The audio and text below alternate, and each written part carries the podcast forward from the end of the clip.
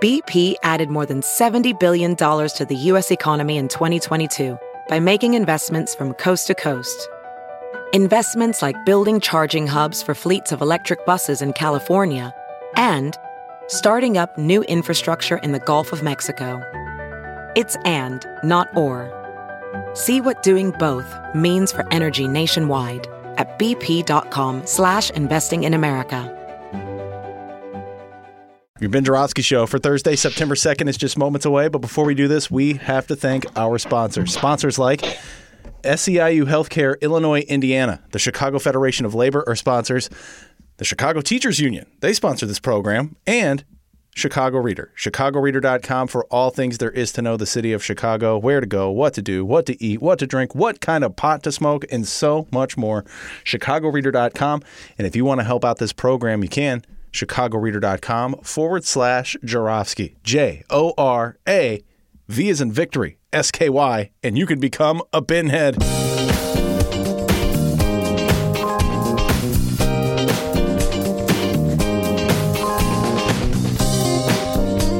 It is Thursday, September 2nd, and live from my apartment and his attic, this is The Ben Joravsky Show.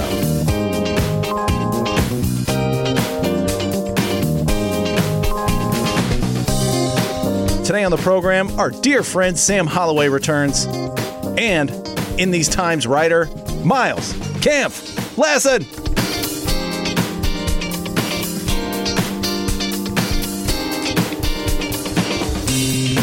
And now your host, Chicago Reader columnist, Ben Joravsky. Yeah, hello, everybody. Ben Joravsky here. We're calling this Crazy Texas Thursday, and here's why. Because it's Thursday and Texas is crazy. That's why. I'm going to get a little more specific. Texas passed a law essentially outlawing the rights of women to have an abortion on the grounds that there's a greater good at stake, protecting unborn lives. Then they turn right around and pass a law that mandates no more mandates. No mandates for vaccines and masks, even though by doing that, they were very much endangering born lives. So the life of an unborn is sacred, and the life of the born is tough luck, kid. In the case of the mandates, they've been upholding the sacred liberties of Americans to do what they want with their bodies, no matter what the doctors tell you. They're upholding that principle that people should have a personal choice as to what they do with health care, even if what they choose to do with their bodies endangers the lives of other people. But what matters is they have a personal choice. So one more time. I mentioned this yesterday. They use the language of the pro-choice movement to uphold their sacred liberties, and then they turn right around and deny women their sacred liberties. So apparently, some liberties are sacred, and other liberties are not so sacred. Once again, I'd like to point out there are no principles to the Republican Party and MAGA. There are only tactics. And I ask you, how can you have a civilized discussion with a Republican or a MAGA person who doesn't believe in anything? Someone who will make one declaration one day, even if it contradicts a different declaration they made the day before. The short answer is you cannot have a civilized discussion with such MAGA members and Republicans. It's all about brute force. Are they being hypocrites, these Republicans down in Texas? Of course they are. At which point I will now quote a very dear friend of mine on this subject. This dear friend told me just the other day, and I quote, Ben, fascists don't care if you call them hypocrites. Fascists don't care if they are hypocrites. Fascists only care about winning. End of quote. And right now it looks like the fascists are winning. We got a great show today, everybody. The dear friend whom I quoted is one Sam Holloway. Yes, he told me that on Sunday. And I wrestle with my conscience, folks. Would I just steal that quote and pretend I came up with it, or would I give just Sam Holloway credit? It was 50-50, Sam Holloway, but I decided to give you credit. Joining me at 1:30, joining us, I think Sam will stick around. Another great lefty, Miles Kampf-Lassin, ace journalist for In These Times. We'll be talking about his latest article, which is a must-read, I think, about taxing the rich. The pitchforks are coming, it's called, so we're going to broaden the discussion. But Sam, first of all, welcome back to the show. Thank you, Ben. It's a pleasure. to let everybody else hear our conversation as opposed to you and me just railing and ranting at each other for about an hour and a half.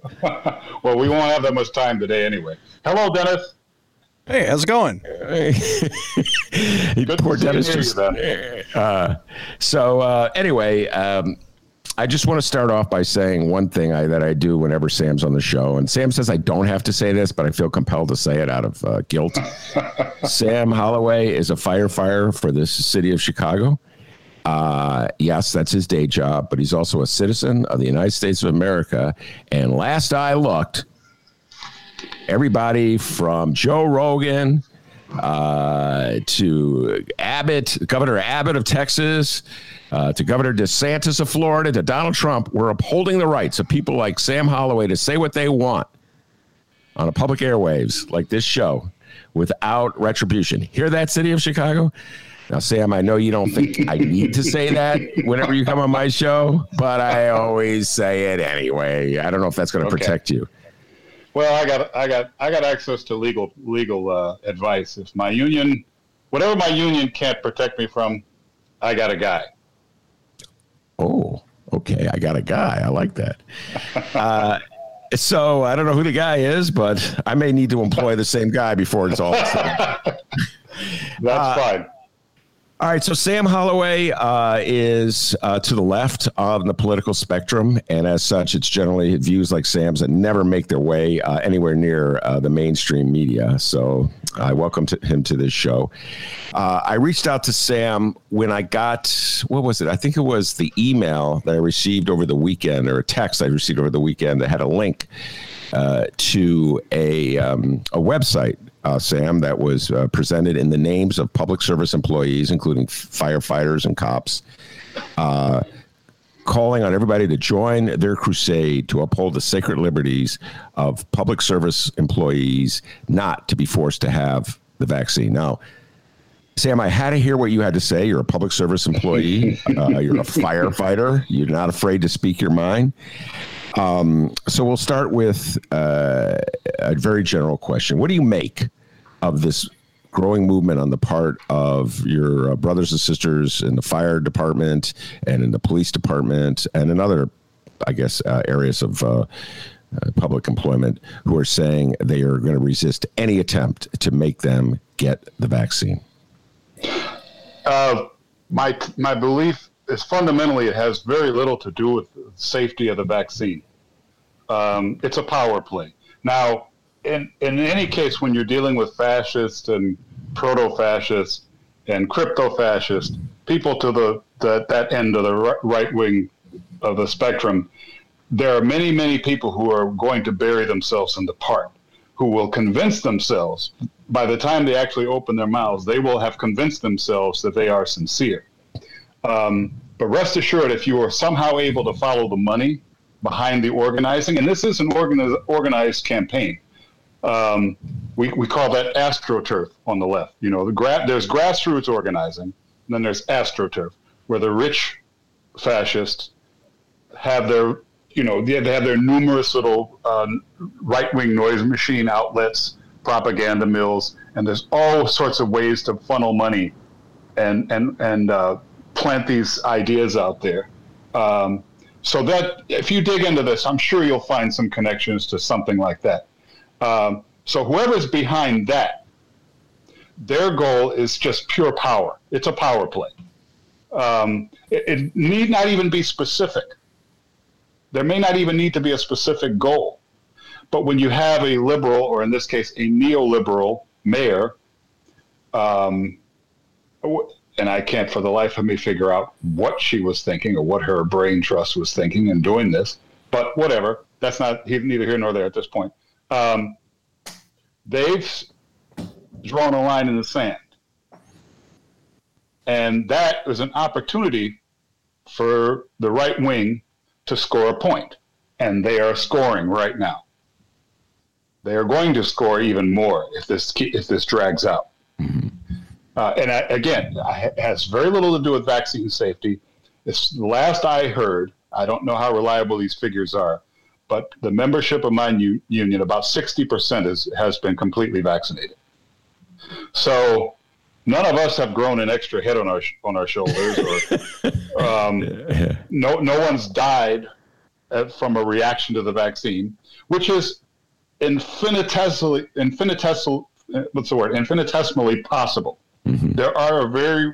It's a very rare thing. There are people who do have reaction to the vaccine. There are people who probably cannot safely take the vaccine, but they are extremely rare. And it's the last I've heard, no one has had a problem with that. We've had a lot of exposures. We've had some people get very sick. We've had several people die from COVID. I don't know about family members, that sort of thing, but I'm just talking about actual sworn members on the fire department. So to say that you're concerned about the safety of the vaccine, and I told you this the other day, Ben, to me the litmus test is this, and these guys know it. They have to know it. There's very few of them are that stupid to not know this. Anything like this, a vaccine, a medication, anything that's given to rich white people and rich white people take it, then you know the pharmaceutical companies must believe it's safe. And if the rich white, and here's the thing, if the rich white people keep taking it, that's how you know it's safe. Yeah. So I'm not buying the fact that they have good reason to believe it's not safe. I don't buy that bullshit. That's total bullshit to me. So to me, this isn't about the vaccine. And to cut to the chase, because I know we have a limited amount of time, if it's not about vaccine safety, what is it about? Yeah. It's about, you can't tell me what to do. And I read I don't know if it was a Washington Post, but it was some major news outlet had a story, a print outlet, and they had a guy. It wasn't in Chicago, but it was somewhere in Pennsylvania or something. They interviewed a guy who was practically on his deathbed from COVID, and the nurse was sitting there asking him, "Why? Why didn't you?" He says, "I just didn't want to be told what to do." And That is not the. Again, let's flip back to the people who are behind this, the big money people who are probably have at least given this a push. They don't care about that. Some of them have probably taken the vaccine and they're going to take the booster whenever they can get their hands on it. You know, they're distancing or whatever whenever they should. Probably some of them. Some of them, but I would say all of them. But anyway, go ahead. there are actually a few true believers among the rich. Believe me, there are a few nut jobs out there that are. Well, I shouldn't use that term, but. There are a few zealots among the wealthy, like the one guy, that former CIA guy who was behind one of the movers and shakers behind QAnon, who was out there spreading these wild rumors about the vaccine. He died from COVID. And to his last breath, he was denying that it was an issue, this isn't COVID, this is something else. But anyway, again, this isn't about vaccine safety. It really isn't. It's fundamentally about power. It's about, you can't tell us what to do. And because again, 60% of us have taken it, and we're fine. There may have been some breakthrough cases, like people who gotten vaccinated and still caught, because we have all these variants because we didn't shut down for 6 weeks, like we should have, like they did in Wuhan. We didn't actually fully shut down, and we never have. So we've been mingling. These viruses have been mingling at our, and getting stronger and stronger. So there are going to be some breakthrough cases, but that's not the same thing as saying the vaccine doesn't work. It does, but it's only supposed to serve a purpose. Mm-hmm. It's a preventive. All right. Now let me back up and get you to get a little more specific of what you mean. So we'll hold off. It's a power play. You can't tell us what to do for the moment, and go back to something you said about Lori Lightfoot. For reasons you said you don't understand her rationale why the neoliberal did this. So were you, when you said that, saying you disagree with Lori Lightfoot's mandate that all city employees should have the vaccine by October 15th?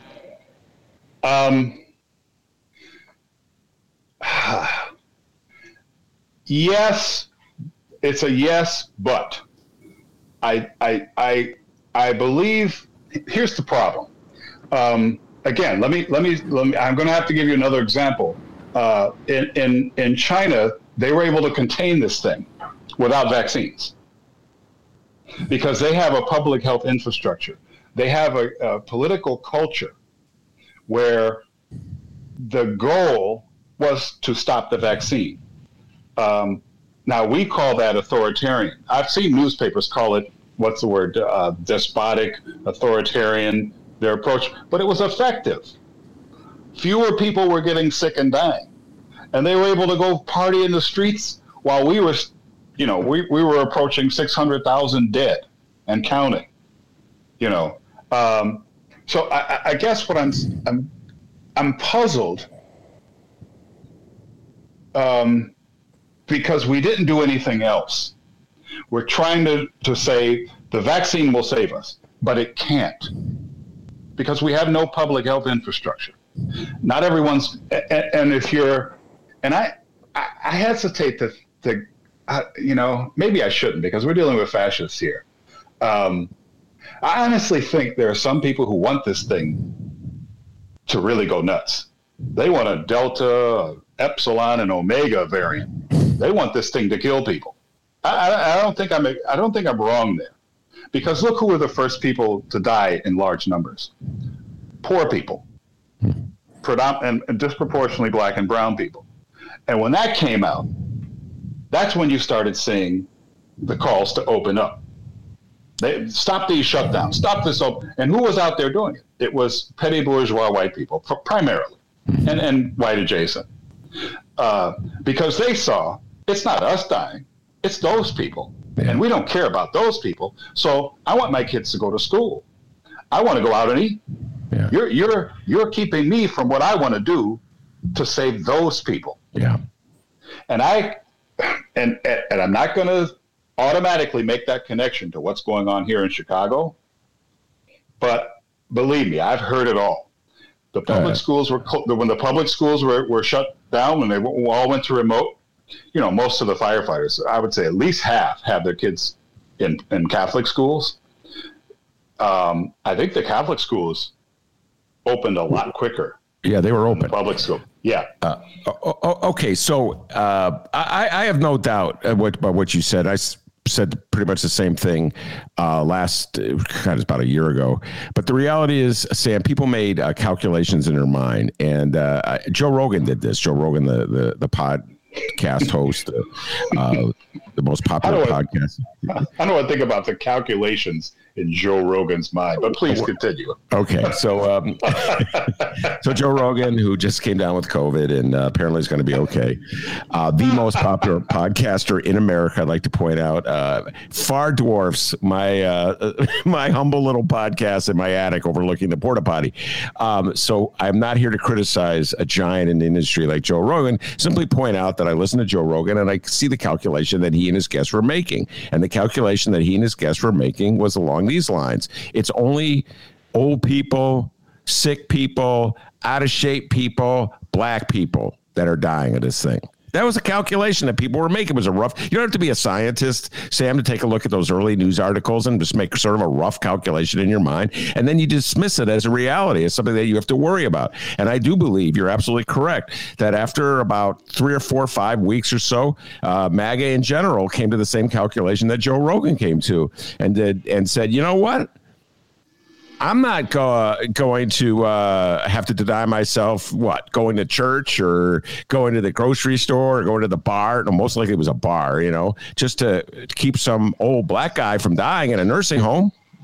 And that was a calculation that MAGA made. And I don't know, maybe Joe Rogan will sing a different song now that, you know, he apparently has escaped. I doubt it. I doubt it. He's probably, he says, I'm strong. I survived. I deserve to live. COVID can't beat me. Yeah. And I'm going to tell you this, Ben. I always, until we destroy fascism, not going to happen in my lifetime, but the fascists will always have the home field advantage here. Because what are these guys saying? They're saying the same thing that Patrick Henry said. Give me liberty or give me death. And the key word is we have to interrogate that concept of liberty. Yes. And look at it the way Patrick Henry would have. Well, Patrick Henry was a slaveholder.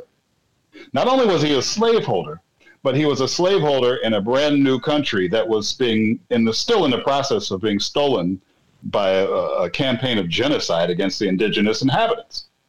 So that's the kind of liberty we're talking about. All right, liberty now let's just go back to the whole concept of liberty, and we'll go back to you can't tell me what to do. And this baffles me. And I said this to you Sunday when we talked for an hour and a half, and I've still not seen an answer to this.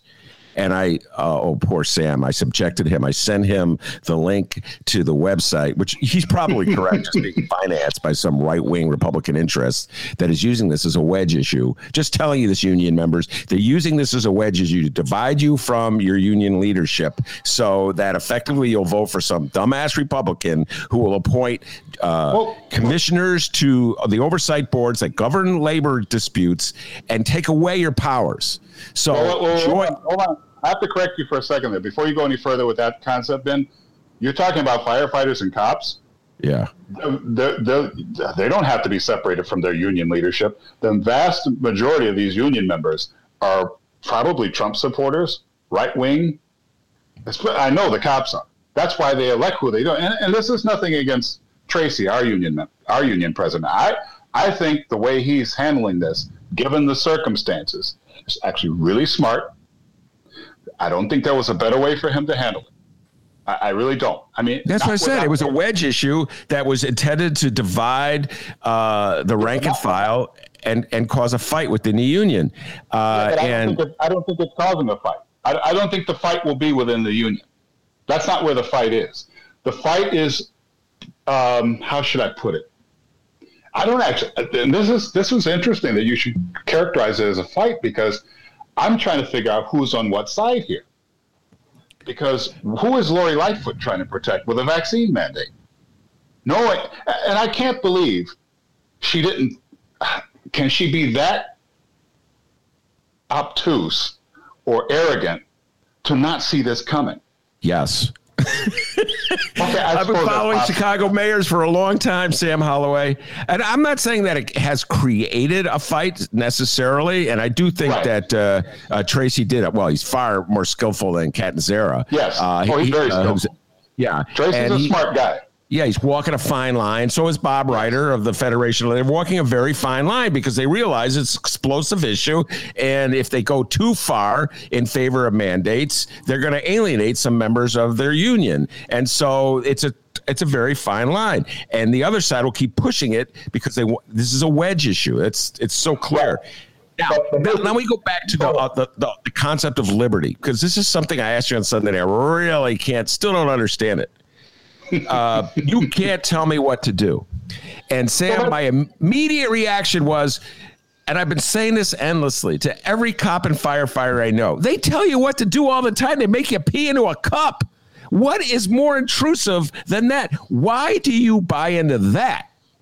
Why do you allow the city to tell you you have to subject to random drug testing to make sure you're not smoking reefer, which, by the way, last I looked was legal in the state of Illinois. Right.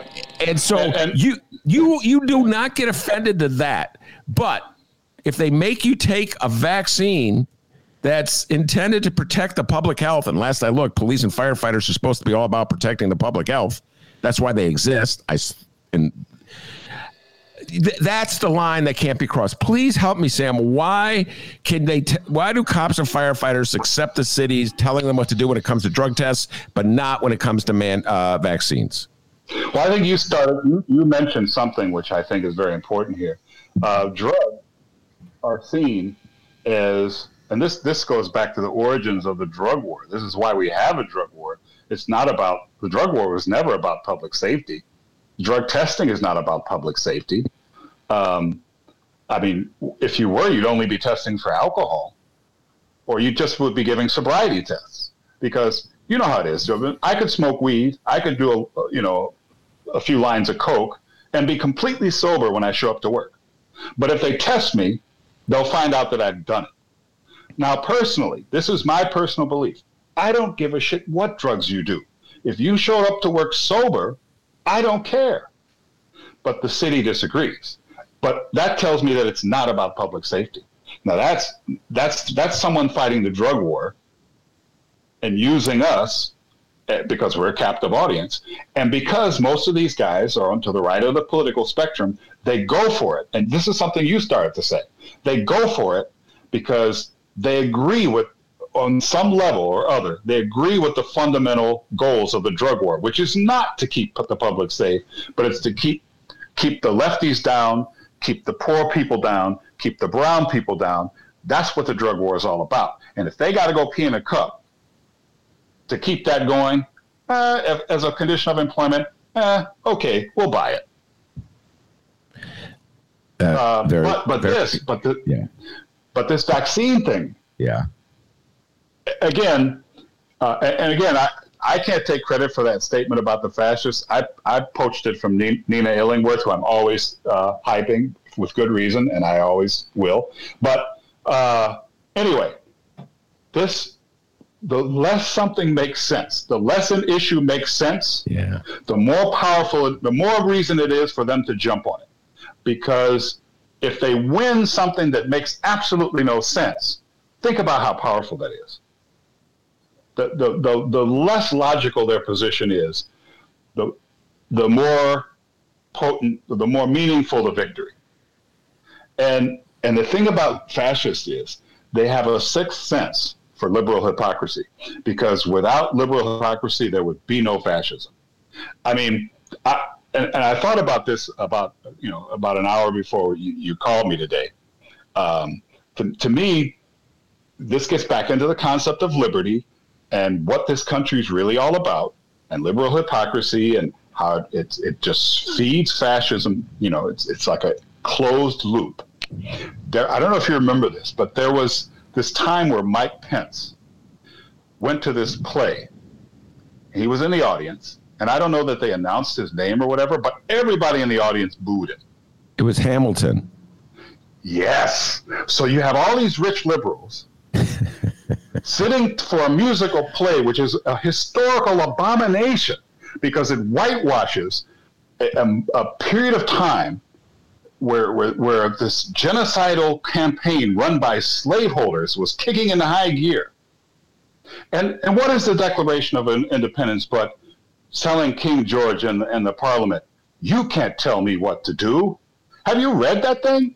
When they talk about the merciless savages, and when they talk about the king or whatever was inspiring insurrections among us, what do you think they were talking about when they used that term insurrections? Slave revolts. Yeah. So, and there's some schools of thought, and I tend to agree with them, that the Revolutionary War, the War for Independence, if King George and the Parliament had said, you know what, take the whole land if you want, have as many slaves as you want, whatever you got to do, do what you want. Just send us some money. That would never. We would be British subjects today. Yeah. Wait, Sam, hold on. But you went on a great riff, but a riff nonetheless, a tangent from your point about the rich liberals in New York booing Mike Pence. Okay, but see, when they sit in that audience to see Hamilton, how can they boo Mike Pence? Mike Pence is sort of like a goofy kind of fascist or a proto-fascist or whatever. I mean, he's a vile character, a dangerous character because he, came to power. But who are they? What are they doing? They're sitting there praising the origins of guys like Mike Pence. Mike Pence would have fit in with the founders. And so you can't have a Mike Pence. You wouldn't have a Mike Pence without that foundation that these people are in a backhanded, hypocritical way, celebrating. Yeah. It just, and to me, it was like the chef's kiss of liberal hypocrisy. You're sitting in a fucking audience watching Hamilton, and you're booing this guy. Yeah. He fits in with the guys you're celebrating on stage. Yeah. Now, granted, they've been whitewashed for your hypocritical consumption, but we all know what they were. All right. You can't tell me you don't know. All right. So there's hypocrisy on both sides. Absolutely. And and it's easy for each side to point out the hypocrisy on the other side. Right. My issue with the right. Well, first of all, my issue with the far left is they fall too easily into the category of only wanting to point out the hypocrisy of Dems. And there's a larger fight going on here, Sam, in our country right now, a fundamental fight. And right now, to win that fight, we need Dems. And so all you're going to do is bash Dems. And I had Jimmy Dore on this show a couple of weeks ago. We got into this argument because Jimmy Dore, the who's far left podcaster, very popular on the Joe Rogan show many times, was essentially saying that as far as he could tell, the only injustices that matter are economic injustices and the hypocrisy of people like Congressman Adam Schiff taking money from the weapons industry far outweighs what? Like the racial injustice of the Republican Party. And I couldn't buy that. Because the racial injustice of the Republican Party is very real and very toxic. I think that's a false choice. I don't look at it that way. I think it's – I look at it this way, that the country is – this country is fundamentally reactionary. Liberalism, especially in the settler colonial context, because we are in a settler colonial state, it's always going to be reactionary, because what was classical liberalism about? It was about the individual liberties to own property, and that came up. That was, you cannot divorce that from centuries of imperialism, settler colonialism, the slave trade, genocide of indigenous populations, and the theft of their land and resources. That's liberalism. I'm sorry. That's liberalism. Now, Sam, just said, the right would ban you from teaching in school. Just think about that. Think about the fundamental fight that we're in.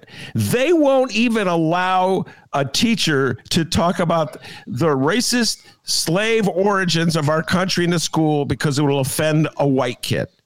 Okay, they feel that so the teacher has no liberty or freedom to teach what he or she knows is historical fact because it would offend a white kid. On the other hand, here's a solution for that. You have national education standards. You have a national education system funded by federal dollars. And you know what the right would say if you did that? Could you hear? I could hear it because I listened to them. I could just hear the talking about imposing their leftist worldview on your children from bureaucrats in Washington who are controlled by AOC and the jihadists in Congress. I know their rhetoric. I know the game they play. Right. But here's the thing. You've got majorities. When you get those majorities in both houses of Congress, you've got the White House. You know what you can say to them? Fuck them. Good point. But that's what they do. And this is why we go against, because we know what the Republicans are. They're fascists. They're open about it. Yeah. We know what they're going to do. But we got the Dems telling us, vote for us or you get them. Then we vote for them. I don't, but people vote for them. Yes. And what do they get? They get Republican policies. No, and Rahm Emanuel named as nominated to be ambassador to Japan, and then they tell us, "Shut up, just go." It's your points will. So there's no point in criticizing a rabid dog. It's the friendly dog that comes up to you that's going to bite you. That's the one you worry about. Yeah, well, ultimately, I'm actually more worried about the unfriendly one because they're the ones passing laws in Texas right now. Right. It's not the friendly dogs that are passing the laws in Texas. It's the unfriendly dogs. But again, why is that left to the states? Why don't we have, and you can solve this with a national healthcare system where anyone can go anywhere and have any medical procedure they want. And you don't have to worry about whether your state allows it. You can have a national law. You could pass a national law saying abortion on demand is fully legal. You cannot stop it. You cannot prevent anyone from providing it. Yeah. And if they try to stop you, you go after them. All right. Now, look, I think this is as good a time ever to take a break. and bring Miles Kampf-Lassin into the discussion. He's got a lot to add. We'll probably get more into the taxing side of things. And I'm going to ask Sam to stick around. I think Sam and Miles will be a great combination. So we're going to take a break. And so, Sam, you're going to have to check out of this conversation. Okay. And Dennis will send you a new link. And Sam Holloway's and Miles Kampf-Lassin. No other show in Chicago would bring you Sam Holloway and Miles Kampf-Lassin. I'm very proud of that. Welcome back to the Ben Joravsky Show, live from his attic. I just promoted the fact that no other show in Chicago would have two lefties on it, Miles Kampf-Lassin and Sam Holloway. And Sam Holloway has joined us. Miles Kampf-Lassin has joined us. And we were having a great conversation, Miles. We're talking about the hypocrisy of the left, hypocrisy of the right. That started off with the discussion of the rebellion, quote, in quotes. And Sam Holloway and I are in total agreement that it's an AstroTurf rebellion being funded by who knows who to try to split the labor movement on this issue of mandates, vaccine mandates. And so anyway, that's where the conversation we've been headed, Miles. So welcome to the show, first of all. And good to have you back. And I just have to say one thing. I saw a documentary this weekend, which was brilliant, called Chasing Train, about John Coltrane. I don't know if you're a John Coltrane fan, Miles. But anyway, in that documentary, one of the people testifying to the greatness of John Coltrane was a gentleman whose name I can't remember, but he's a drummer for The Doors, the rock band The Doors. And they cut to a picture of Jim Morrison. This is where I'm going. And you do look like Jim Morrison. That's all I'm going to say. Sam's like, yeah, he does kind of look like Anyway, Miles. It was John Densmore, right, was the name of the drummer for The Doors. Look, I'm stunned. Did you see this documentary or you just knew that?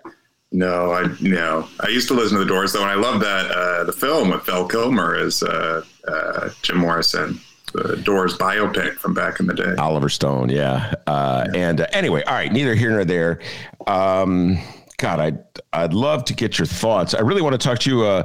Miles wrote a great article for In These Times, which he sent to me as homework to read, and I already read it, so I trumped his ace. The pitchforks are coming. And Sam Holloway is a leftist with the Chicago Fire Department. Miles, I told you I'd send you an article that I wrote about Sam when I first met him. I was unfortunately unable to send that to you. It's a long, complicated story, but I'll sum it up with this, and it works right into your pitchfork story.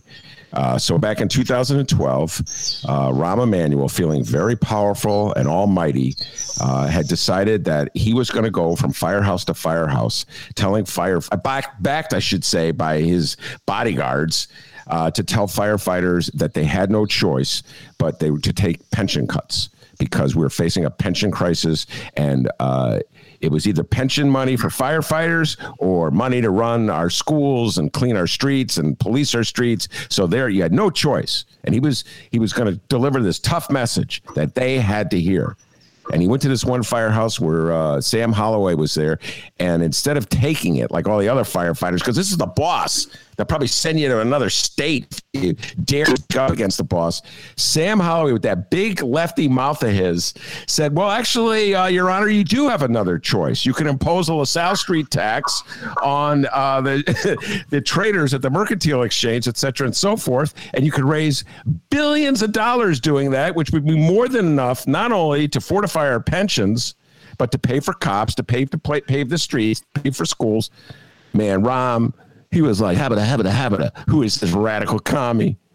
And I, of course, wrote about it, and I just love it because that stark choice that Sam Holloway made to Rahm Emanuel in that firehouse back in 2012, Miles Kampf-Lassin, is at the heart of what you wrote in your essay that ran in These Times just this weekend. You agree? Of course. I think that for decades now, we've been under this era of market fundamentalism, which is just constantly looked towards market solutions to any problems, not just economic, but also social or ecological or what have you. And it's just said, let's just let the private market figure this stuff out, and as a result, we have completely gutted the public sector. And that means what that's meant in practice is austerity, a massive austerity regime that just seeks to cut as much as we can without actually fundamentally changing the dynamic that exists in our economy, which is that, you know, powerful corporations are able to raise their profits on the backs of working people through, you know, our labor being paid less, you know, productivity is going up, but wages are stagnant. And then you see it's just, you know, as Sam said in that event, you know, pensions and all these kind of benefits, the very meager elements of a dignified life that working people have won through years of, you know, labor militancy and standing up for their rights, things like, you know, 401k or just even health insurance are all getting ripped away because we need to keep shoveling money into the super rich. And nowhere has that been more on display than during this pandemic, in which the billionaire class has done phenomenally well. Well, you know, it's been a very chaotic situation, to say the least, for most Americans, not just because we've been, you know, stuck inside and kept, you know, through COVID regulations, kept away from our normal social lives. But it's been so much economic distress, you know, millions of people have lost their health care in the middle of a pandemic. And yet this report that I write about in the article shows that billionaires have increased their wealth in the United States by 62% since the start of the pandemic. That is a massive increase for some people like Elon Musk, our boy who, you know, dreams of going and hanging out in space with his partner Grimes and their weirdly named kid. He's increased his wealth by 600% during the course of the pandemic. So it all is part of this same austerity regime where, you know, we're seeing on the local level cuts and cuts. The one bright side of all this, though, is that because of how horrible this pandemic has been, there has been some public policy which has supported the poor and working class, which we haven't seen in decades, you know, new programs to actually provide support. So there's things like this monthly child tax credit that's now going out to parents across the country. There were the direct cash payments, which were great. I loved getting my stimmy. I'm sure most people did enjoy that. So that was a huge help. We also expanded, food stamps and other nutritional programs, or the eviction moratorium. So we've showed that public policy can blunt some of the pain that results for working people from the lopsided dynamic I talked about, where there's just, you know, the wealth all bubbles up to the top. It's the opposite of trickle down, you know, and actual everyday Americans get left stranded. There is an alternative to that, and it's been put on display, but unfortunately our economy is still dominated by the super rich, and they therefore have outsized political power and influence too. So I think if we want to solve that and kind of lower the absurd levels of inequality that exists in our country and provide, you know, an actual equitable solution to some of these crises, then we need to very much change our approach from that market fundamentalist vision of how the economy should work to something that's more focused on redistribution of wealth from the top down. All right. So before I bring Sam into this conversation, let me ask you this. You talk about the pitchforks are coming. That's the headline of the story. And the article is that. Go ahead. Well, there is the Pitchfork Music Festival is also coming next weekend, but that's not what the article was about, just to clear that up. It's a different kind of pitchfork. Just to be clear. Wait a minute. Hold on. That caught me off guard. There's like Lollapalooza. This goes back to the last guy. I can't even get a coherent thought out. Sam's laughing at me because he knows where I'm going with this. I mean, the mixed messages that this city sends out. I don't pay attention, Miles, to rock and roll festivals. You know that. It's an ongoing joke in this show. And so I don't pay attention to Lollapalooza or Pitchfork. But seriously, if we're going to mandate vaccines for city workers and deal with the blowback, the political blowback of that, how can we in the same hand turn around and justify an outdoor concert where people are just face to face? Please explain that to me, Miles Kampf-Lassin.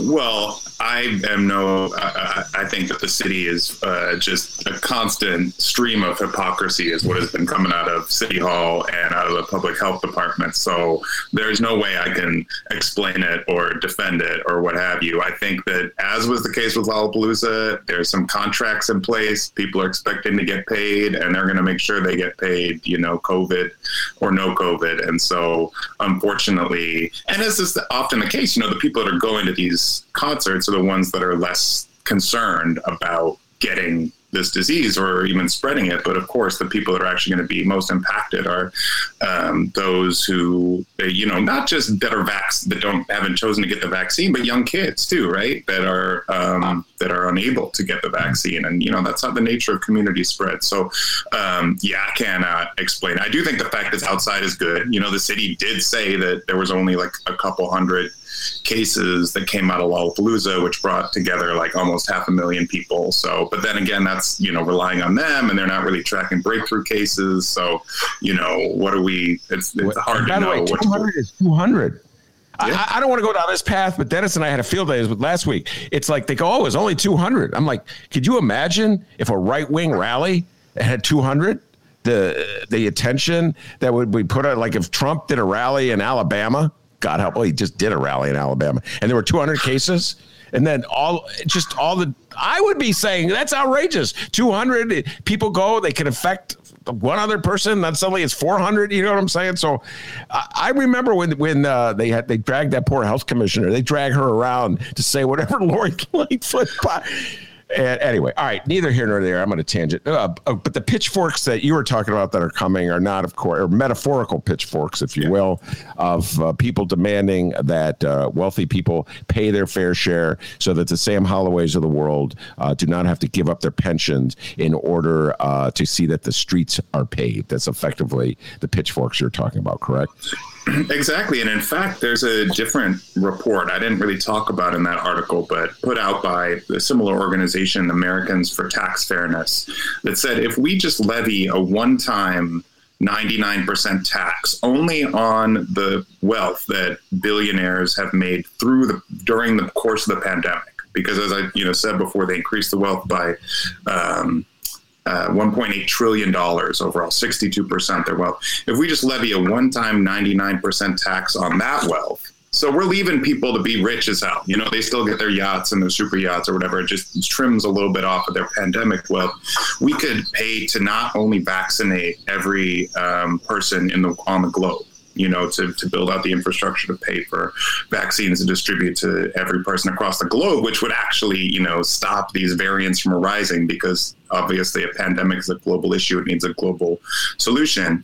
But then it would also lift tens of thousands of workers out of poverty by just that one tax, because if we redistributed it into, people's, the rest of the country's wealth, which we could do, this kind of stuff has been done before. Taxation and top marginal tax rates. That's, throughout our history, we have done that when we've been facing social crises and economic crises. We just haven't done it recently, because the neoliberals have been in charge for a long time, and their core belief is that we cannot do any harm to the richest people, because that will, cause harm to the rest of society somehow.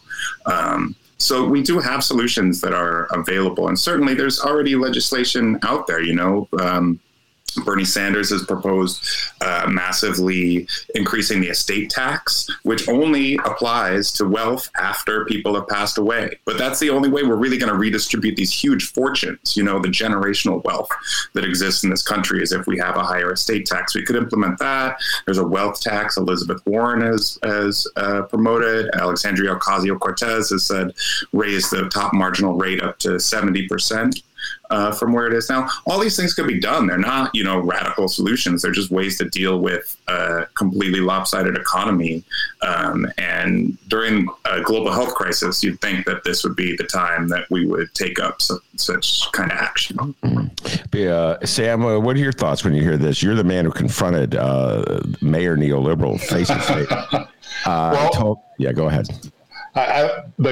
I'm still thinking about pitchforks, and I think... Miles, I confess I have not yet read the article. I will do that as soon as we log off here, because it sounds fantastic. all I'm thinking about is tiki torches, and there's a perception, and there has been. I mean, there have been several more or less organized uprisings.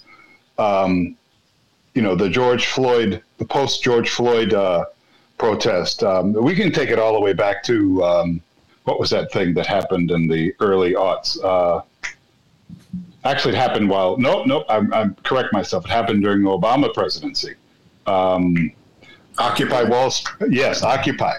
And I think this may be a reach, but I'm drawing, and I'm sure it goes through a lot of dark money, but I'm drawing a connection between this moment that you're describing, Miles, and people recognizing there are things we can do.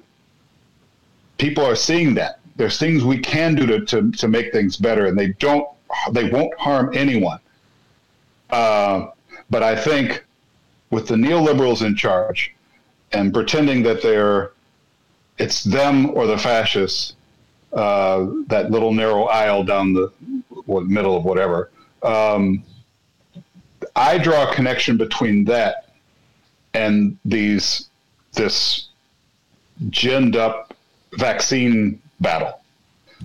And you can also draw the same tentacles are reaching into this critical race theory thing, because if you go to these things, and this is something I don't think it's being pointed out by most of the mainstream journalists, but a lot of the independent journalists are pointing out that a lot of the loudest voices at these things, especially the ones against critical race theory being taught in schools, they don't even live in these school districts. They're being bussed in or flown in.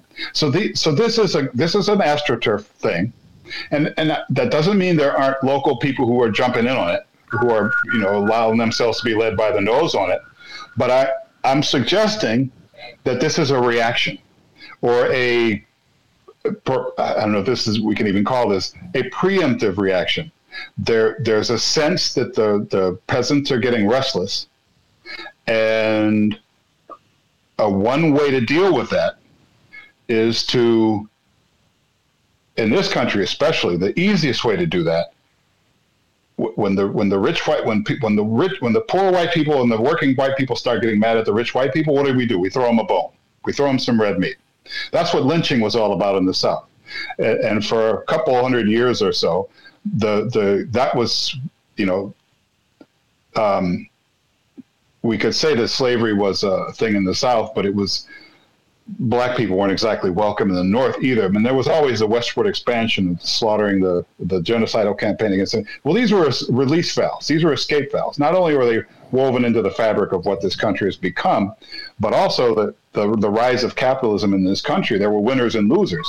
And one way to keep the losers from grabbing pitchforks and taking down the winners is to give them another target. Mm-hmm. And that's what we're seeing now with this fake vaccine argument and the critical race theory thing.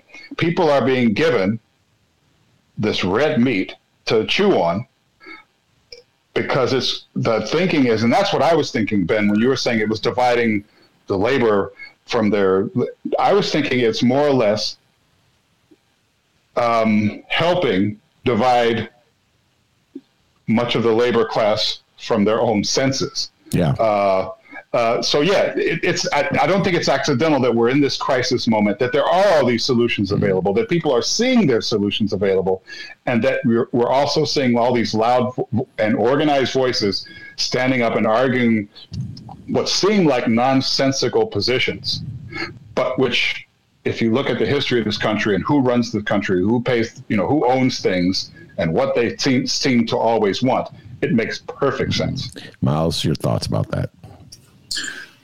You said it very well, Sam. I think it is a release valve, and I think that's we've seen it time and time again, even in recent history, honestly. I mean, if you think back to the Tea Party protests that came off around that same era as Occupy, that defined our political debate and our political culture for years, and it's certainly the reason that the Democrats were demolished in the 2010 midterms, and it's because people got ginned up at that point around this idea, for one thing, really racist stuff about, you know, immigrants are getting money and everything, but they more so associated with the rescue package that Obama passed with the bank bailouts and TARP, which also the Obama administration did help to shepherd through after the Bush administration started it. And I think so people were confused in a way, but then they also turned towards the side of hyper deficit hysteria and, you know,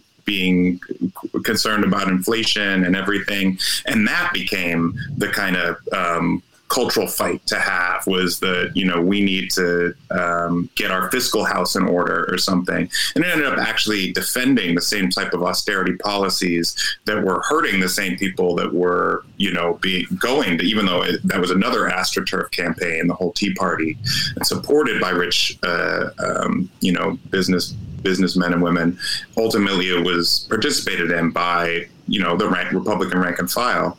Now it's a little different because there seem to be, at least on a national stage, letting some of these more social welfare expansion policies go through. I mean, Republicans aren't going to vote for them now, but they're not making it the kind of cultural or the kind of national issue you've seen in the past. They're instead choosing to go with vaccines and critical race theory and these other issues because they think they can win on them. They think they still have a chance to kind of define what is going on. And it's harder to come out against a monthly payment, you know, especially when even like Mitt Romney is supporting a child tax thing and whatever. So they've moved on. The problem, I think, is that people are in a state where they're vulnerable to these types of messages because particularly the fact it's a public health crisis. And in America, we've had a healthcare crisis forever, but especially, you know, recently, the fact that we're experiencing a pandemic, millions and millions of people don't have access to healthcare because we don't have a national healthcare system. And in fact, what we say, you know, to people that have any kind of vaccine hesitancy or just concerned about it, oh, well, talk to your doctor about it. Well, what if you don't have a primary care physician or any doctor? Millions and millions of people don't because they don't have access to healthcare, because they don't have a job and employer-sponsored health insurance, and we have no, you know, national plan for the uninsured. And so they turn to Facebook MD, you know, they turn to Tucker Carlson, they turn to wherever for their information, and that is all the disinfo stuff. And so I think that fits into what you were talking about earlier, too, these conversations about vaccine mandates. There's no, you know, Fauci has been, you know, turned into a political cudgel now. So, like, you know, nobody's trusting anybody in terms of where the information comes from. And then when people don't have access to that type of healthcare, which I would consider, you know, part of, if we're going to be a country that is dealing with the crises at our hands, we should be actually solving this healthcare crisis. But without any alternative there, you're right. It just turns into another release valve and people start to, you know, get into these fights over various issues such as vaccines that relate to basic public health. And I think that that's a sad testament to where our politics is right now. So, Miles, when the mainstream media hears commentary like yours or read your articles, they label you as like a economic populist. And then when they read articles in which or they go to that website that I unfortunately made poor Sam suffer through, where the firefighter in L.A., who looks like he should be playing lineman for the Chicago Bears, was like weeping at the thought that his sacred liberties were being violated because he may have to take a shot. What a joke. Anyway, they call that, what do they call that? Social populism. And so like the right has the populism of social, what people feel in their hearts, and the left has the populism of economics. Do you see that dichotomy yourself between populist social beliefs and populist economic beliefs? And who do you think can win that fight?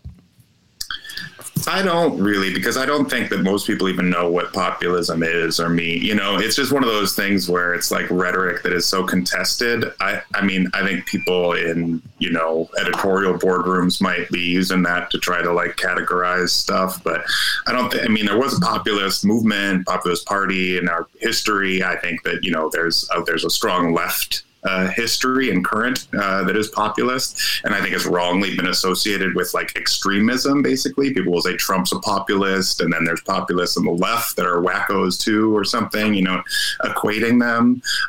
But I don't think that that's the bigger, you know, issue that's going on. But what you just said, Ben, I think is it gets to the question of freedom, right? People want their liberties and they want their freedom, and they say don't, you know, vaccinate me because I want to be free. But how free are you really when you don't have access to healthcare? You know, how free are you when you don't have money in the bank for when there is an emergency that you need to cover for your health and your family's health? How free are you when you don't have access to affordable housing, you know, and you're stuck living in subpar housing? I mean, that to me is a fundamental question of freedom. And I mean, I often get, say that I believe in democratic socialism and consider myself democratic socialist. What that means is just that I think that the basic tenets of freedom in our society are being able to have access to basic human rights. And I consider those elements part of a human dignified life is to have housing and healthcare and education and all these services provided. And other countries have modeled how we can do that. I think the fight is between people that believe that. And I think that's more of the country than, you know, we consider to be on the left or socialist or whatever. I think more people do believe that.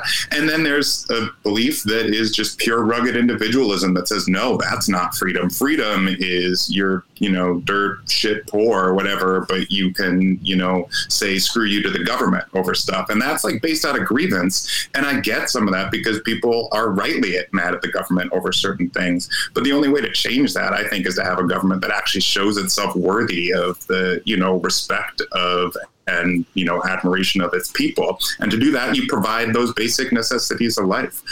So I think that that's kind of where the larger fissures are that, you know, cause there to be this left-right political dynamic. And the people that are on the right, I think, are far more in the minority. They just have the louder mega speakers because they, you know, have the funding to control all these, the media ecosystem.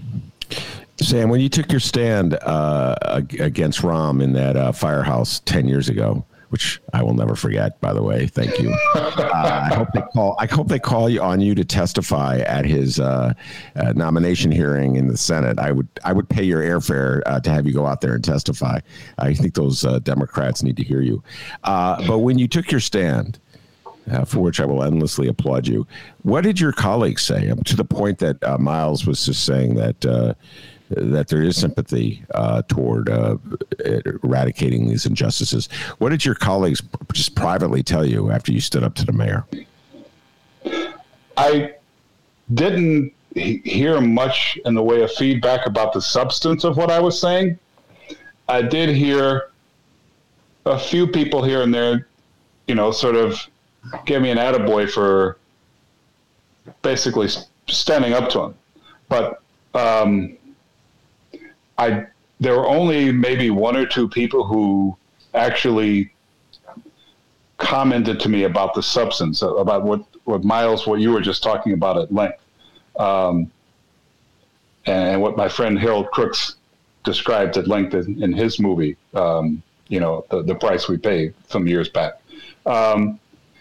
I think taxation, which I know this to some people this might seem strange coming from someone who works in a, you know, public service, a completely taxpayer-funded enterprise. But I don't think the idea of a LaSalle Street tax is very popular. As a matter of fact, I can say this. There was a woman, I'm not going to say her name, but she's on Twitter, and she tracked me down and asked if I would take some, you know, Robin Hood tax materials to my union. And I actually have a connection at the teachers union, and I was going to pass some along to them too. Well, I did just that. And I brought it to the union meeting, and I stood up when it was time for, you know, public comments, and I had the materials printed out, and I had several copies, and I handed them to the union president. He was very cordial. He says, yeah, we're going to look into this. I mean, I gave a brief explanation of why I thought it was a good idea. And there's very smart people, not like me, but really smart people who actually have plotted all this stuff out, and they can, you know. So I haven't heard back from him. This was a few months ago. I haven't heard back from him. And I know they got a lot of things on their plate right now, and they usually do. But I'll be honest, I don't think most of the membership thinks of this thing as a positive. I think most of them are like my colleague who, when we were being told that we had to do this, what was it called? A health maintenance thing? Not a health maintenance thing. It was some weird thing where there was this company that the city contracted to, where we had, you know what I'm talking about, Ben. I know exactly. I wrote about it. Yeah, that was one of Rahm's things. Yeah. Right. And he got really upset. And he said, I don't want the government involved in my health care. This is what he said. This is what he said. And then I looked at him and I said, bro, you are the government. And he looked at me like I'd call him a pedophile. So this is the mentality, unfortunately, when we're talking about firefighters, and I'm guessing it's very similar with cops. Sure, we're a union. Sure, we're public employees, and we're pretty well paid. But I don't think you're going to find many who could be mistaken for lefties in these unions. Yeah. They tend to be very, very conservative in their politics. So when you're talking about things like a progressive tax or a tax on these exchanges and certain transactions, I can explain it to people, or I can point it to somebody who can explain it better than me.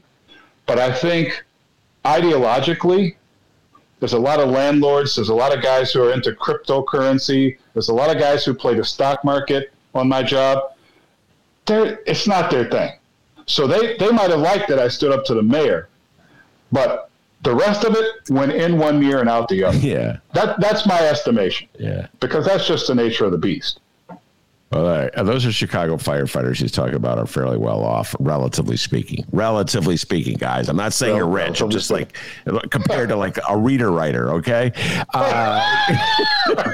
Or an In These Times writer.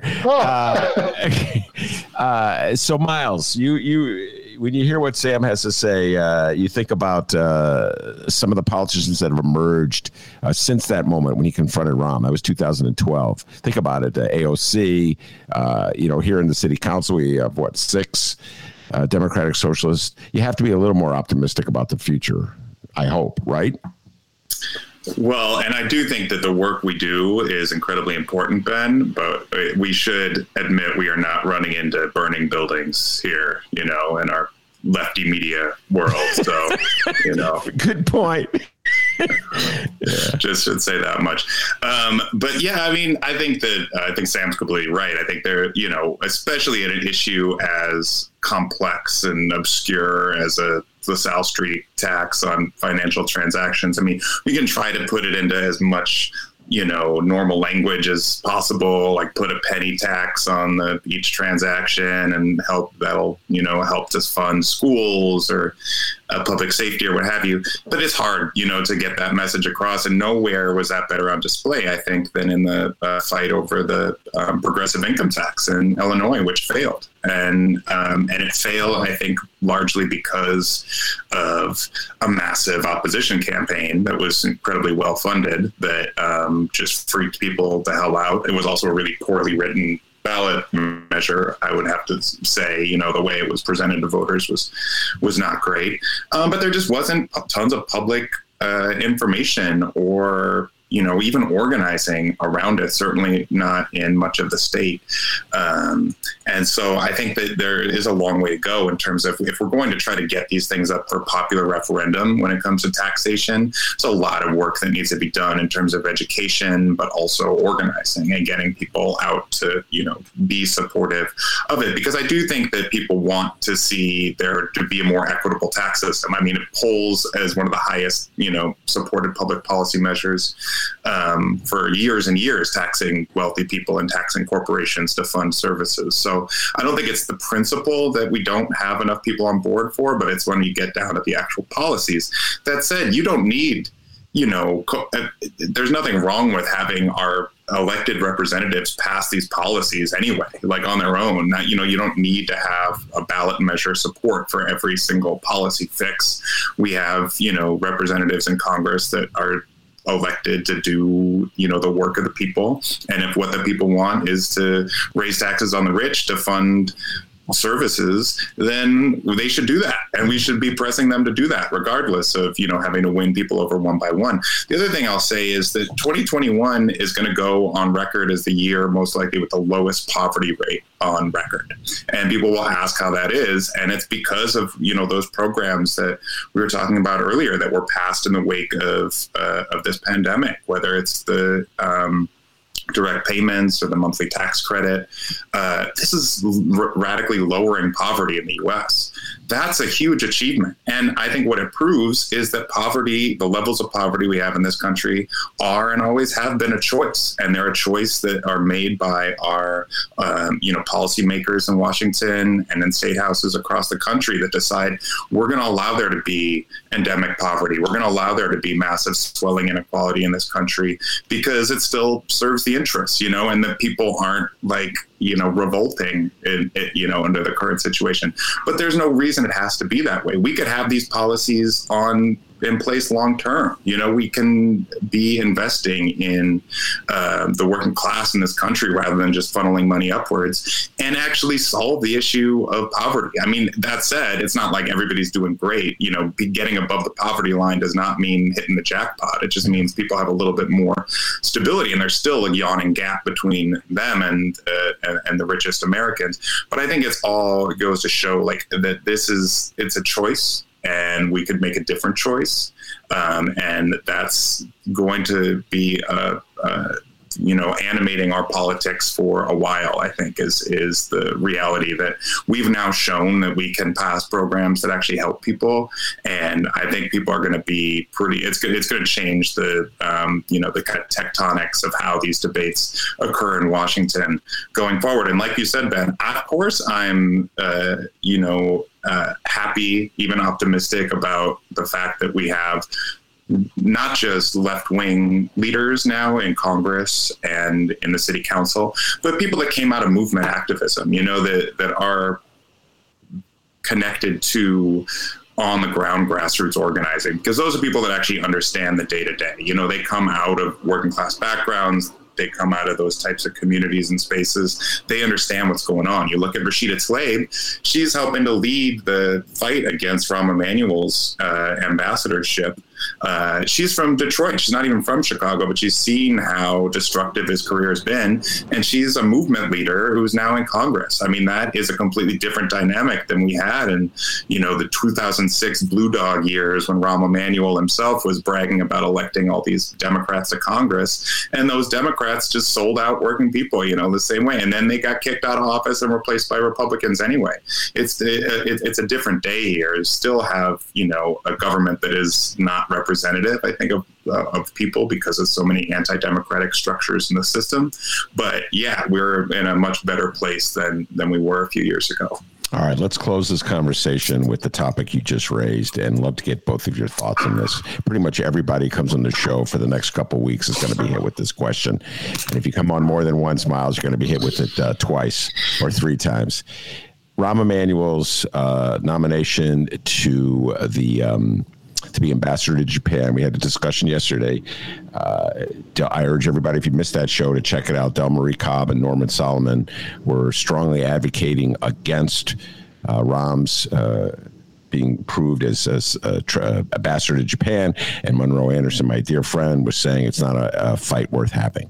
I think it's a tremendously important, I have to disagree with Monroe, tremendously important symbolic fight, if nothing else, about what the Democratic Party stands for and how far they're willing to stand on issues about. You could talk about funding government, funding education, funding mental health clinics, but also burying evidence of murder, which I think that in and of itself should be the killer to his nomination. Miles, you named the people who were taking the stand against Rahm. The reality in Chicago is that with the exception of the Democratic Socialists in the city council, all of our elected officials are rallying around Rahm. And one thing that really drives me crazy, and Sam knows where I'm going with this, is just like the mindset of Chicagoans. They just fall in line, and they'll march themselves off a cliff. They're as bad as MAGA heads. They pretend they're smarter and better than MAGA heads, Miles Kampf-Lassin and Sam Holloway, but I watch them year after year just fall in line. Whatever the powers that be tell them, that's what they do. Dick Durbin, our senator, Tammy Duckworth, our other senator, Mayor Lori Lightfoot, they're all supporting Mayor Rahm. Falling in line. This is a guy who held concealed evidence of a murder. Miles Kampf-Lassin, if that does not disqualify you from an important position like ambassador to Japan, I don't know what does. Your thoughts on what this says about Chicago and our power elite? Well, it's a big club and we're not in it, I think. Is what it says. I definitely want to hear what Sam's take on all this, but I agree that there's nobody more ill-suited for this moment, even within the Democratic caucus, to represent what's going on in terms of the shifting dynamics of the country, our country's politics, and specifically Democratic Party politics than Rahm Emanuel. This is, if there ever was a yesterday's man, it's him. I mean, everything he staked his career on building is now being turned away from, whether it's these free trade deals that he was the architect of, like NAFTA, that, massively outsourced jobs, whether it's the cutting welfare, which now we're doing the opposite of. We're finally, trying to invest in welfare through the Bernie Sanders budget bill that's going through. And, on time after time, he's just been proven to be out of step with where people want to go in this country, in this party, and in this city. But you're right. He's always also been like the coronated guy that everybody thinks is going to. I remember back in 2011. I don't know if you remember this, Ben, but when he was first running, Daley said he wouldn't run again. And Rahm became the anointed candidate. And obviously, he was friends with Obama, having been on his chief of staff, but people in Chicago, what I would hear was, oh, he's going to help the city because he knows Obama, and that's going to help everybody, so we just got to we know Rahm's not great, but we'll have an ear to the White House, and we'll get all this funding and deal with our issues. What happened? That never happened. And then the same damn thing happened in 2015. And now I think that's like what's going on again, as if Rahm out being an ambassador in Japan is going to help the city of Chicago somehow. Yeah, it's completely absurd. But it's, we keep getting sold this same story. Oh, my God, you're right. Yeah. And you're right. People do fall. Now, where is Chewy on this, though? I have not seen where Jesus Garcia stands on the question of Rahm. But I know he's, in with his buddies in the squad, which is great. And they're all, Jamal Bowman, Rashida Tlaib, Alexandria Ocasio-Cortez, they are adamantly opposed to Rahm's selection. So it'll be interesting to see. I think I know where Chewy is. Chewy, come on. Don't hide under my table. Come on out from under the table. And Chewy's hiding under the table. Oh, God, this is nervous. By the way, that was a great riff. You're so right. When you were going through that line that they fed, and Chicagoans tell me stuff. Oh, Miles and Sam, they tell me these things like bred from their experience. Ben, this is how the system works. You get a guy in there like Rahm, he could deliver for you. I mean, he hasn't delivered for anybody but himself. Chicagoans, guys fall for anything. Sam Holloway, your thoughts. You're the man who went toe-to-toe with Rahm. Your thoughts on this? Well,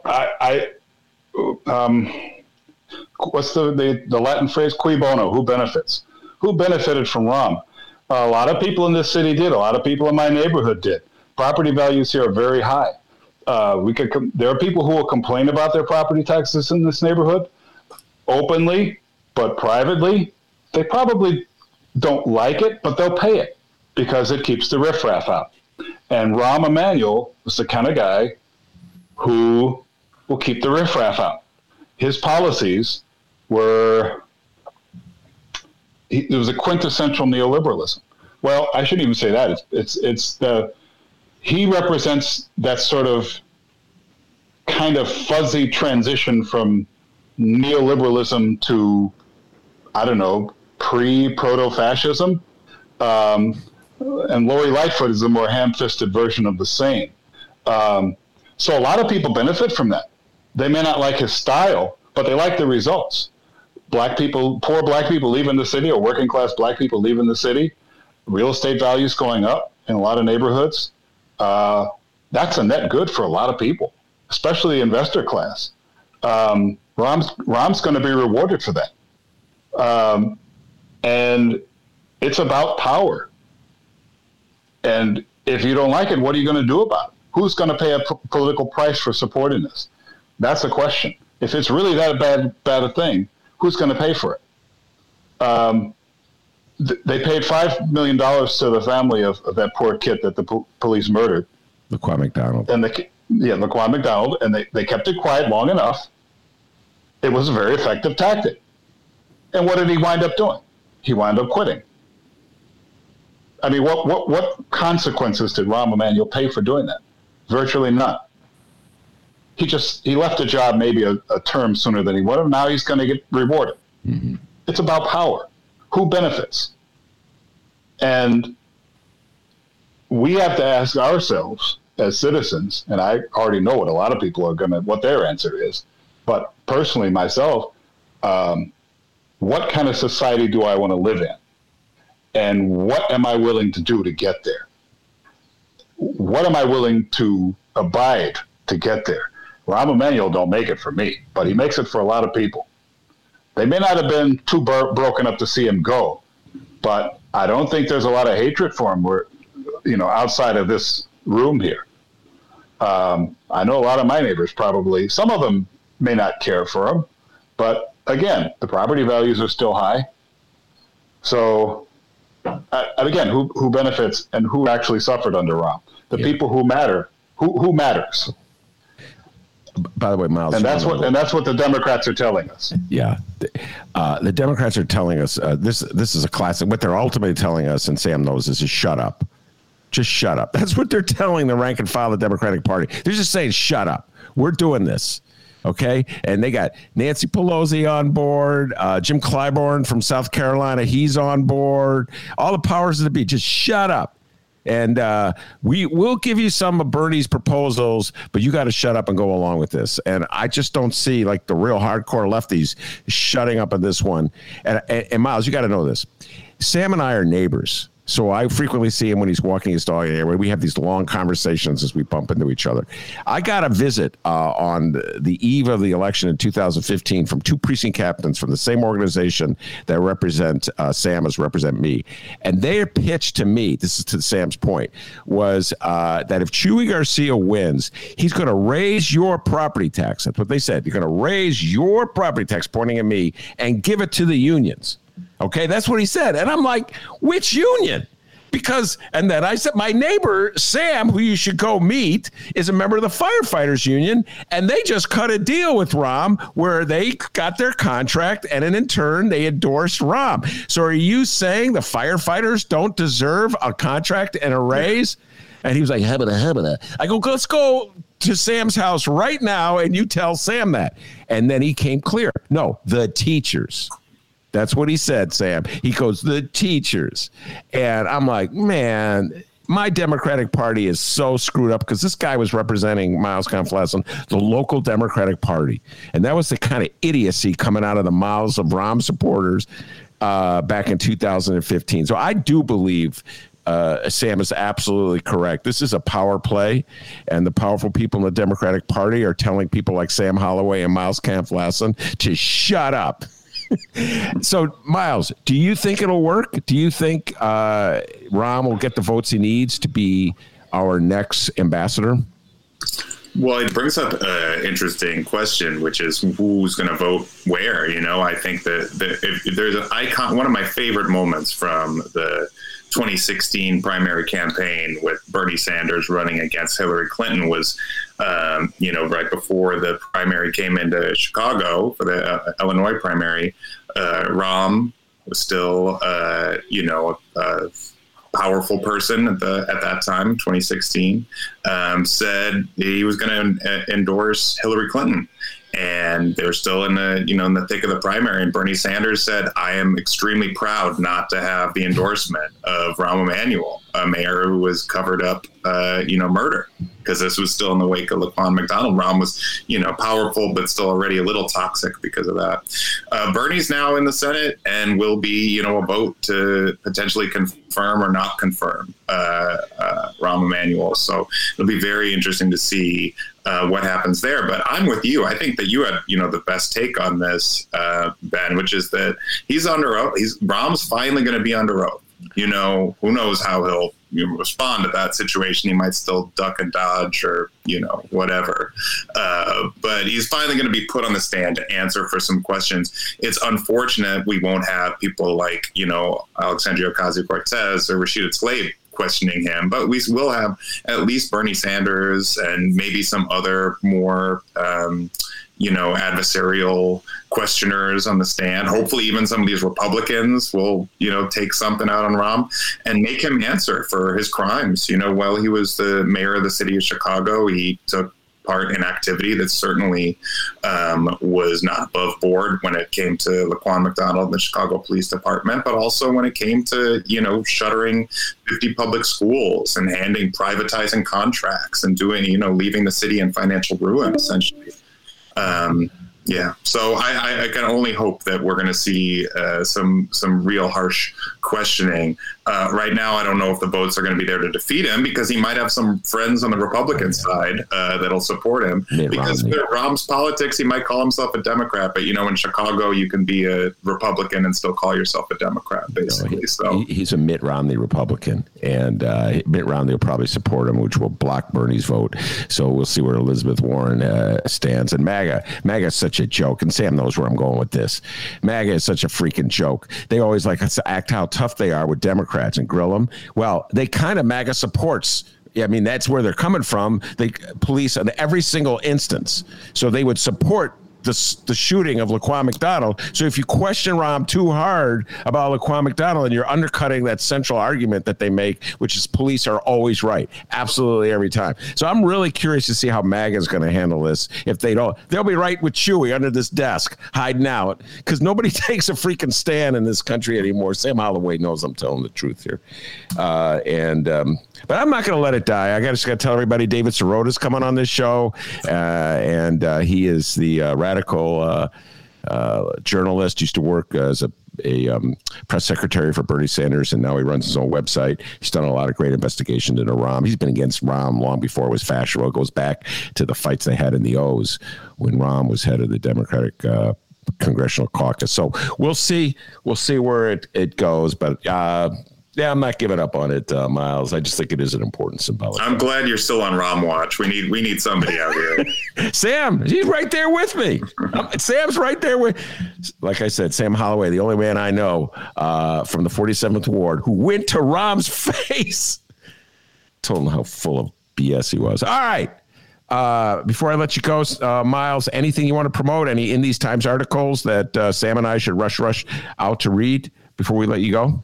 Please. Well, and you earlier, Ben, you mentioned that you read some of our stuff through the weekly email digest we send out. So you can sign up for that on inthesetimes.com. Every Saturday morning, you'll get a roundup of all of our headlines from the web, which I, assign and edit and sometimes write. So, that's a great way to stay up to date. I got a piece I'm editing and about to publish today on Hurricane Ida and how it shows that private energy is not fit for handling disaster and climate change. And the private company Entergy that runs the all the energy grid down in New Orleans has failed, and the FEMA says there's nothing they can do about it because it's a private company. It just shows another of the perils of privatization. So that'll be going up later today. My colleague Sarah Lazar, who's also sometimes a Ben Joravsky show guest, has been writing a lot of great stuff on the Afghanistan withdrawal and the importance of getting us out of these forever wars. So we've got tons of coverage on that, and check it out. And also, I talked about it last time, but if folks, if I didn't give a plug, go to jacobin.com and you can read my article on why we all should have had the month of August off. That was another article I wrote recently, so you can check that one out on Jacobin. We talked about that last week. That was a great article. Yeah. Sam, before we got about 5 minutes left, you got, why don't you give a shout out to your favorite blogger that you talk to me about all the time? Oh, yeah. Nina Illingworth. Always. I'm always going to hype her because everyone should read her. Just look it up. NinaIllingworth.com. Go for it. Very good. All right. That's Sam Holloway, firefighter extraordinaire and unafraid to tell like it is leftist. And Miles Kampf-Lassin, ace journalist for In These Times. Thank you both for being on the show. And also want to thank the man, the myth, the legend, the pride of joy of Alton, Illinois, without whom this show would be possible. And as Miles and Sam will tell you, back home in Alton, they call him White Lightning. Give yourself a raise. All right. See you tomorrow, everybody.